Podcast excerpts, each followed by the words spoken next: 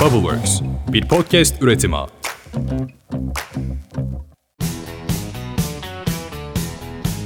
Ben Yaren. Ben Ahsen. Güzelliğine Hoş geldin. Bugünkü konuğumuz yine çok yakından tanıdığınız bir isim. Çünkü bize hem dolguyu hem botoksu daha önce anlattı. Ama bu sefer daha yakından takip ettiğimiz bir konu var. Saçlar, saç mezoterapileri, saç tedavileri, saç dolgunlaştırıcı ürünler ya da tedavi yöntemleriyle alakalı yeni teknolojileri anlatacak. Sevgili doktorumuz Sevgi Ekiyor bizimle. Hoş geldiniz hocam. Hoş bulduk. Nasılsınız? Gayet iyiyim. Bizim aslında merak ettiğimiz şu kısım var. Saç mezoterapisindeki teknolojiler nasıl gelişti? Saç ekimi nereye gitti ki biz o teknolojilerden faydalanmaya başladık? Şöyle ki aslında mezoterapi bizim yaklaşık 50 bin tane etken madde üzerinden konuştuğumuz bir nevi her konu için ayrı etken maddenin olduğu bir üst başlık. Biz şimdi ne yapıyoruz? Mezoterapinin üst başlığına saç mezoterapilerini anlatıyoruz. Şimdi saç mezoterapileri de vücutta saç çıkartmaya, saç kalınlaştırmaya, saç gürleştirmeye, saç dökülmesini yine azaltmaya yarayacak saçlı deriye enjekte ettiğimiz bazı vitamin, amino asit, peptitlerin karışımı diye düşünebilirsiniz. Bir de mezoterapiye artı bazı dolgu malzemeleri katılacak şekilde saç dolgusu diye geliştirilmiş bir şey var. Yine bu mezoterapiler yetmiyormuş gibi çok daha farklı aslında şu anda hani saç ekimi mi, saç ekiminden önce hangi tedaviyi yapsak ya da hiç saç ekimi yapmasak da başka tedavi mi yapsak dediğimiz uygulamalar var. Bu mümkün o zaman hocam değil mi? Saç ekimi olmadan da saçlarımızın gayet gür çıkabileceği bir konu söz konusu. Aslında teknoloji, medikal estetik bu konuda bunu destekliyor. Şimdi en kötüsünden anlatmaya başlayalım. Erkek tipi dökülmeniz var. Elinizin bu alt bileğe değen kısmını alnınıza koydunuz diyelim. Ta arkaya kadar uzattınız diyelim. Şimdi bu bölgeniz boşalıyor. Bu bölge boşalırken dolayısıyla çok uzun süredir saç kaybederseniz ne oluyor? Tam böyle bir çerçeve çizecek şekilde yanlarda saçınız kalıyor ve burası bayağı boşalmış oluyor. Dikkat edin öyle insanlara saç ekimi yapıldığında ben onlara çim adam diyorum hani mesela. Çın çın çın çın böyle saçlar dik dik dik dik duruyor. Yana yatırsan yatıramıyorsun. Hani öyle o kadar güzel bir şekilde uzamıyor vesaire. Araları çok boşluklu oluyor. O yüzden çok üzülerek bunu söylüyorum. Çok geç kalmış. Orası bomboş olmuş. Artık mikroskopla baktığımızda ya da biyopsi alıp baktığımızda saç hani hücresi bulamayacağımız arkadaşlarımız saç ekimi de yaptırmasın diyorum hani. Bunu çok üzülerek söylüyorum. Gel gelelim asıl en çok uğraştığımız ve en çok saç ekimi yaptıran vakalara gelelim. Şunu kabul ediyorum. Ön alın çizgisini çizdiğimizde ve yanlarda oluşan boşluklara baktığımızda sizin daha yaratılış geri yanlarınız daha boş olabilir ve o boşluklarınız da yine yaş almakla birlikte artıyor olabilir. Şimdi ben yine saçın karakterize olarak bakacak olursak saçınız inceyse ve oralarınızda ancak tüylenme varsa ya da tüylenme bile yok boşluk varsa oraya ve transfer yapmak gerekir. Zaten çerçeve olarak orası sizde yokmuş diye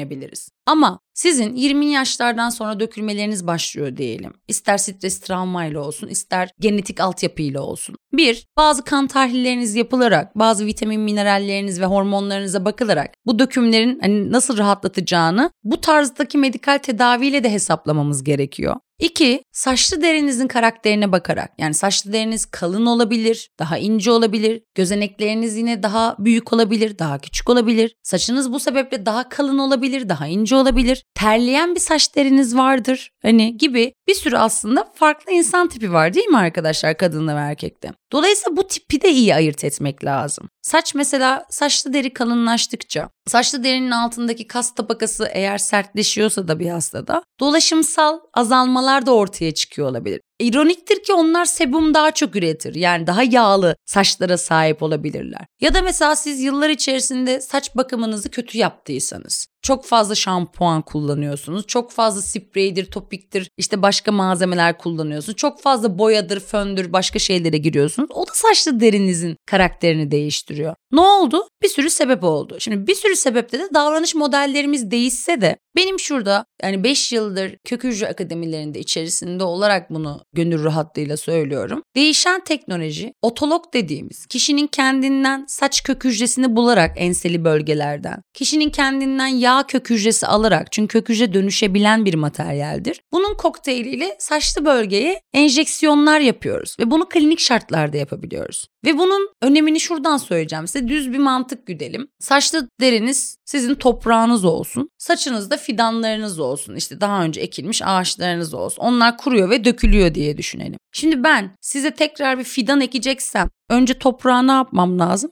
beslemem, havalandırmam, gübrelemem lazım. İşte saç ekiminde unutulan kavram bu aslında. Tamam PRP mezoterapi yapıp hazırlanan hastalar oluyor saç ekimine ama artık yine söylüyorum teknolojinin çok daha ileriye gittiği dönemleri yaşıyoruz. Hani PRP yaptırmak daha demode kaldı. Mezoterapilerden evet çok iyileri var ama o da bir tık demode kaldı. Elimizde şu anda kişinin kendinden yapabildiğimiz kök hücre var ya da dış göbek kordonundan, plasentadan elde edilmiş egzozom dediğimiz herkese yapılabilen kök hücreleri aktive edecek olan ve bir enjeksiyonumuz yani bir uygulamamızda yaklaşık bunu 3-5 milyar kadar verebildiğimiz proteinler var. Dolayısıyla ne oldu? Teknoloji daha da ilerlediği için daha az seansla daha çok sonuç verecek işlemlere geçmiş olduk. Peki hocam bu saç kıran dediğimiz rahatsızlıkta da bunlar geçerli mi? Peki bunlarda da bu tedavi yöntemi işe yarıyor mu? Şimdi saç kıranda şöyle bir şey var. Saç kıran tedavisinde aslında otolog bir durum vardır. Yani otolog derken kişinin kendi kendinin vücuduna bir şekilde buna stres deriz. O stresle birlikte bazı vitamin mineral eksiklikleri de olabilir kişide. Dolayısıyla bu otolog saldırına, otoimmün saldırıdan dolayı saç kırana uğruyorsunuz. Orada bazen saç kıranın olduğu bölgede de başka bir cilt rahatsızlığı da olabiliyor.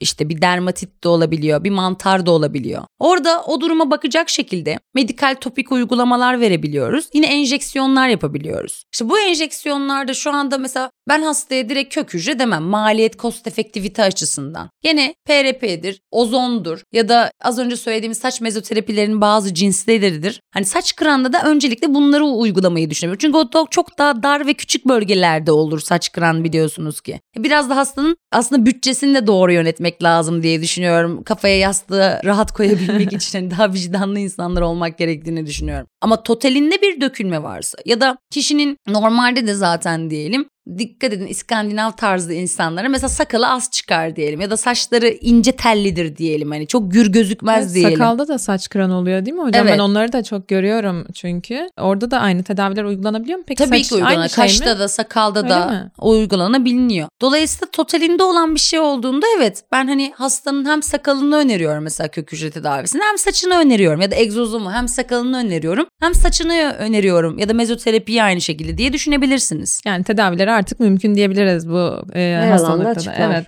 O zaman şöyle bir durum var. Şimdi popüler tedavileri saydık, yenileri de söyledik. Ama bunların haricinde saçlı deri hastalıkları var ekstra olarak Evet. farklı. Onlar evet çok derin ve çok ucu bucağı yok. Bizim demin bahsettiğimiz bu tedaviler hepsi için geçerli olabilir mi bir yerde? Şöyle ki mesela hastanın saçlı derisinde kepeklenme var diyelim hani. Aslında bu kepeklenme psoriazime bağlı, egzamaya mı bağlı, dermatite mi bağlı, başka alerjik durumlara mı bağlı? Bir kere onu ayırt etmek lazım öncesinde. Ya da kaşıntısı var diye düşünün, kızarıklıkları var diye düşünün. Dolayısıyla aslında benim medikal estetik anlayışım aynı zamanda fonksiyonel tıp, bireysel tıp anlayışını da barındırıyor. Ben önce kişinin bunun sebebini bulmaya çalışırım. Yani buna hemen bir tedavi verelimden ziyade yani vücutta bir bağırsak sisteminde bir problem mi var? İşte beslenmesini kötü mü yapıyor? Ağır metal mi bulaşmış? Başka stres hormonlarında bir yükselme mi var? Vitamin, mineral, alkali baz dengesinde bir problem mi var gibi. İnanın artık çok genç insanların bile sağlık parametreleri düşüyor maalesef arkadaşlar. Dolayısıyla önce bir healthy life yani sağlıklı yaşam yönetimi yapmak gerekiyor o kişilere. Ben buradan başlarım o kişinin tedavisine. Onunla birlikte saçlı tedavi yani diğer saç derisine müdahale edeceğim ya da saç çıkartmak için müdahale edeceğim tedavileri onunla birlikte eklerim. Bazen hastaya sırf 6 hafta diğer tedavileri uygularım diye düşün. Evde şu supplementerleri kullan, şu kremi sür hani gibi ya da ozon tedavisine gel bana gibi. Ya sadece bir sağlıklı yaşam programı veririm olsa beslenmeni değiştir gibi. Onunla birlikte yaptığımızda diğer tedavileri sonuçta daha güçlü etkiler alıyoruz. Ya da düz düşünün sizin kendi kök hücreniz sizin kendi saçınızda eğer ki bir hastalığınız varsa onu besleyecektir de aynı zamanda. Önce hastalığın akut evresini de rahatlatmak gerekiyor diye düşünün. Şey gibi bir diş hekimine gittiğinizde dişinizde enfeksiyon varsa çekmez. Antibiyotik alırsınız. Onlar geçer, kurur. Daha sonra o diş kökünden alınır. Evet. Bu tedavide tamamen bu mentalitede yap- yapılıyor. Yani böyle hastalıklar varsa aslında öncelikle kan testlerimizi falan yaptırmamız gerekiyor veya hani hangi hekime gittiyse bunları yaptırmadan kesinlikle bir işleme girmemesi gerektiğini de aslında değindiniz aslında hocam. şöyle bir şey var. Yani öteki işleme girmiş oldunuz diye hayati bir tehlike arz etmiyor. Hani gerçek manada hekimlik, gerçek manada tedaviden yanıt aldırmak istiyorsak bazı cilt rahatsızlıklarında önce onu yatıştırmak ve sonra üzerine tedavi etmek gerekiyor aslında. Bazen bir de şöyle bir şey var. İşte saçınızda olan bir dökülme sizin başka bir hastalığınıza da işaret olabiliyor. Ya da Evet. saçlı derinizde çıkan bir sekonder dediğimiz bir cilt hastalığı başka bir hastalığınızı da bize ifade edebiliyor. Konularda da uyanık olabilmek adına yine düzgün ehliye ellere gidip de tedavi olmak gerekiyor diye vurguluyoruz her zaman. Saç dökülmesi hangi vitaminden dolayı oluyordu hocam? bir sürü vitaminlerden olabilir. Demirden de olur, folik asitten de olur, çinkodan da olur, selenyumdan, bakırdan da olur. Hani bir sürü vitaminden olabilir saç dökülmesi. Öyle sadece bir biyotin baktırdım, bir demir baktırdım Olmuyor. değil açıkçası. Kesin. Yine Kesinlikle. tekrardan aslında konu şeye geliyor. Hani tedbirler, e, Yine kolajen yetersizliğinden sonra. de olur. Evet. Siz de biliyorsunuz ki kolajen tip 1, tip 2, tip 3 en popüler bilinen kolajenler biliyorsunuz ki. Kolajen tip 1'in azalmasıyla birlikte de saçlarınızın işte karakteri bozulmaya başlayabiliyor ve dökülmeye başlayabiliyor. Yani bir sürü sebepten olabilir sonuçta. Konuşursak sabaha kadar saçla alakalı Evet konuşulabilir aslında evet. Ama biz şunu istiyoruz. Sizden gelecek sorularla sonrasında kısa soru cevaplar da yapmak istiyoruz. O yüzden mutlaka bu programla alakalı bir sorunuz varsa podcast güzelliği neden ya da bize şahsi sosyal medya hesaplarımızdan mutlaka ulaşın. Hocam sesinize sağlık. Çok teşekkür ediyoruz geldiğiniz Ben için. teşekkür ederim. Bu program hanımlar. için de ayrıca dinleyenlerimiz adına da teşekkür ederim sizlere. Sadece kendimiz için değil. Bizi her konuda aydınlattınız Evet. aslında merak ettiğimiz ve spekülasyon Burada yaratılan. kadınlar için bir şey söyleyerek programı kapatalım Buyurun hocam, isterseniz. Çok genç yaşlarda dip boya lütfen yaptırmasınlar. Sonra işte o beyazlıkla uğraşmak, saç dökülmesiyle uğraşmak. Hani maalesef ki çok genç yaşlarda popüler etkinin altına girip dip boyanın çok fazla yaptırılmasıyla oluyor. Ben şu anda karşınızda komple kendi doğal rengimle ve bu uzunlukla bir saçtayım. Ve hala da hiç beyazım yok 36 yaşındayım. Yani bir tane bile çok şükür. Hani burada kadınla erkeği ayrıştıracak olursak erkeklerde çok sprey sürmesinler derim mesela. Hani onlar da daha ortaokul, lise dönemlerinde jöleler, spreyler gibi kavramlara ya da sabah ayrı duş alalım, akşam ayrı duş alalım gibi kavramlara Oo. giriyorlar. Orada da vereceğim anekdot duş alın terliyorsanız ama gün aşırı şampuan kullanın. Saçınızı gerekirse sadece duru suyla yıkamayı da öğrenin diye biraz kimyasallar ve hayatımıza giren materyaller de saçın karakterini çok bozuyor. Bunu bir altını çizmek isterim. Kulağımıza küpe olsun diyelim o zaman. Tekrardan teşekkür ederiz hocam. Ayağınıza sağlık. Rica Çok ederim. teşekkür ederiz. Bizi dinlediğiniz için de sizlere ayrıca teşekkür ederiz. Güzelliğine'nin yeni bölümünde görüşmek üzere. O zaman Güzelliğine.